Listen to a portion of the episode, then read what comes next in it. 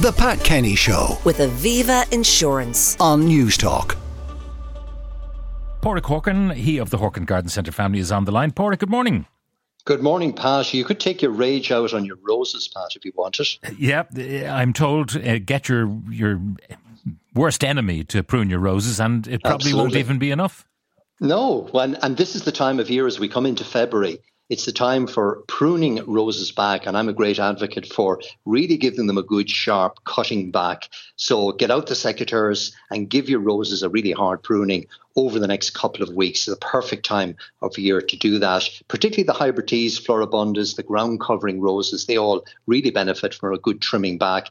The second thing to do is to clean off the bed, take off any weeds that might be present or any branches or twigs, and then cleanse the bed with a dressing of winter wash. And winter wash, Pat, is a liquid. We mix it in water. We apply it to the rose beds, fruit trees as well at this time of year. It's a good time for pruning fruit trees. And that helps to cleanse the stems of any overwintering pests. And it leaves your roses and your fruit trees in tip top condition then for the following spring. And the feeding of roses starts once we get into the second week of March. So, again, around St. Patrick's weekend, don't be tempted to feed them too early because we still get some heavy night frosts right up to mid March. But from March onwards, we'd feed our roses then once a month. And the lovely thing about roses is that if you plant one today, it's going to come into flower in June and it's going to flower right through until November.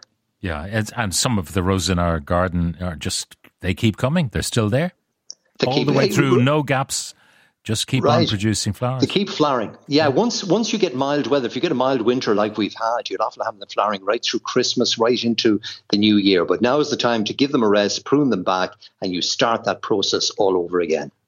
Now, other things, uh, the birds will become will be looking to nest very soon. So, uh, some people will have hedges and shrubs that they want to trim back. Is it too late, or can you still do it? You can still do it up until the end of February, Pat, um, and then the birds really are into their nesting period. So if you need to trim back some laurels, escallonia, any of your traditional hedgings, hedging plants, this is a really good time of year. Uh, tidy them back. A neat trimming back is, is advisable any time through the month of February. And then as we come into March, give them a dressing of fertilizer as well. In terms of the birds nesting, it's still important to continue to feed birds because they're building up the, the, the fat energies for breeding, but also to clean out any nesting boxes or maybe put up a couple of new nesting mm-hmm. boxes early in the season so they get used to them being in the garden before they start nesting. So do take care of our garden birds. And shrubs like buddleias and hypericum, spireas, many of the summer flowering plants, fuchsias, for example, they benefit from a pruning back in February. Hydrangea should be left until St. Patrick's weekend. Leave those as late as possible. But all our, the other summer flowering shrubs we prune during February. And the last question before we get to our listeners' questions is about new potatoes. Uh, love new potatoes. When should they go down? Well, the, the garden centres are full of them at the moment. So, not, first of all, go out and select them because they are going to be scarce this year because because of the very wet autumn. Potato growers found it very difficult to actually harvest the seed. So, get your potatoes early was, is my advice, particularly the first early varieties. A couple that I really like, Sharps Express is really good. Duke of York, Home Guard. My favourite is Vitabella. And there's a lovely Irish variety this year called Irish Gold. It was bred in North County Dublin, renowned for its potatoes. It's got a beautiful flowery texture that all Irish people love. So look for that one, Irish Gold. My advice is to buy them, sprout them, put them into a seed tray, put them into maybe a spare garage in a bright location, get the buds initiated, and then plant them out anytime from the first week of March out of doors. And remember, Pat, you can grow spuds in pots and containers on your patio as well. All right, uh, questions coming in thick and fast. I have an embankment at the bottom of my garden where bushes and grass, etc., has rotted and turned into compost over the years. What could I grow in it? That's from Marie. Oh, well, there's quite a lot, Marie. I mean, you're, you're talking about nearly the no dig system where a lot of vegetable growers will use compostable material, simply put it on the top of the soil and plant directly into it. If it's a bank and slope, I would suggest, particularly if it's a sunny bank and slope, you could consider some of the ground covering roses that I mentioned, the, the carpet roses, they will grow about 18 inches to two feet in height, but they'll spread up to a meter in diameter and they come in seven different colors. But I would always recommend planting them in clusters of threes or fives of the same color and they'll literally carpet the ground. But also, you, there's lots of good ground covering shrubs as well, Pat, like Ceanothus repens, which spreads up to two meters in diameter and grows to, to about a metre in height. My advice really would be to take a picture of that particular bank, bring it into your local garden centre, and they'll give you free advice on the types of plants that you can plant at this time of year. And Marie is picking a really good time of year. February's a great time to start replanting. Now, now Kate wants to know how to prune a holly tree. I had solar panels put on my roof recently, but my very large holly is blocking part of it. Yeah, well, the good news is that holly responds to, to pruning back. It, it will regrow again. So you can actually be quite severe with the pruning of holly. You can take up to a metre, a metre and a half, even two metres off a holly plant and it will regenerate again. New growth will start again. So feel free to prune it back. This would actually be a good time of year to do that. Um, shorten it back by whatever it is necessary, up to two meters. Trim back the sides as well. Give it a feed in March and it'll respond by producing lots of new growth. Hollies are slow growing, so it'll produce probably six or eight inches of new growth this coming year. Uh, when do I cut back a hydrangea? Healthy, big plant, but it hasn't flowered eh, for two years. Is that because it didn't get enough sun?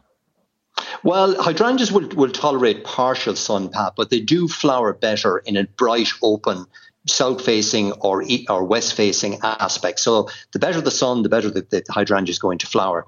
The second thing is that many hydrangeas were nipped in the bud in late spring last year, so the flower buds were actually damaged as we came into March. We got some late frost in March and April, and hydrangeas suffered from that. The pruning, as I mentioned, is done the middle of March, St. Patrick's weekend. And if it's the old mop head hydrangeas, the, the popular ones, you're really just shortening back any mm-hmm. any shoots that flower this year. They're pruned back. Give it a good, good feed of rose fertilizer, and fingers crossed it should come into flower this year for you. Now, two similar problems. I have a half an acre which is overgrown with uh, huge thistles and weeds. It was previously a wild garden which only lasted one summer before being taken over by giant thistles. Is there a way to organically clear the area of thistles without digging it up as was done previously to plant the wild garden? Because I feel this disruption to the earth brought about the thistle problem. That's uh, ah, from, yeah. from, Grace. And the other one, I've just gotten a garden allotment. Yippee! However, it's got quite a few dock leaves, some pretty big. I'm going to hire a tiller so I can get planting and growing soon. Should I dig out the big docks before I till? And what about the smaller ones? Would it be okay just to plough them in? I'm trying to get going with the growing season upon us. Right, and you're starting at the perfect time of year. So first of all, I would dig out the larger docks. They have a taproot like a parsnip, and if you start cultivating and digging, you're spreading that problem around the garden every time you cut the root. So dig out the larger docks. Now you can use the no dig system for both situations, Pat. And no dig is where you simply trim back any vegetation, any weeds that are there at the moment. You cover with black polythene silage cover. You simply exclude the light by putting down the black polythene cover, put a couple of tires or uh, timbers on top, exclude the light for a six month period, and that will eradicate any weeds that are there. They'll germinate in under the black polythene and simply die away. And you can simply then add your compost or growing matter on top of that and start planting. So have a look at that on Google, the no dig system. It's a really, really good way of growing a wide range of not just wildflowers, but also uh, vegetables as well.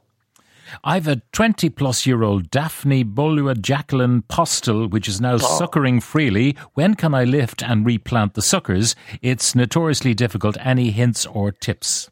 Oh, what a beautiful plant, Pat. This is Jacqueline Postill, uh, one of the Daphnes. It's actually in full flower at the moment, and it's a beautifully heavenly scented with pink flowers. It does produce little growths right at the base. You can simply cut those off at the main stem with a sharp knife or a trowel, lift them at this time of year, and replant them into pots and containers for planting out later on in May and June. So give them a couple of of months in pots and containers to establish a good root structure and then replant. But it's a beautiful plant. It, do, it naturally produces these suckers and you can propagate uh, the Daphne from those. And a final one. I've a young rose grown from a cutting last July indoors in a pot. I found three vine weevil in the pot a few weeks ago. Would I need to do something about the larvae or is it the wrong time of year? No, I would so simply. So these are the vine weevil. They're small white maggots that literally eat the root structure. They're feeding there since probably last September, October. Take the rose out of its pot, shake off all the compost, even run it under a tap so it's thoroughly clean, and simply repot again. Get rid of the vine weevil because they're going to continue to damage the rose. And that rose should be planted out of doors anytime from about the first week of May, and it should come into flower this year. Paraic, thank you very much for all your advice. The Pat Kenny Show. with Aviva Insurance. Weekdays at 9 a.m. on Newstalk.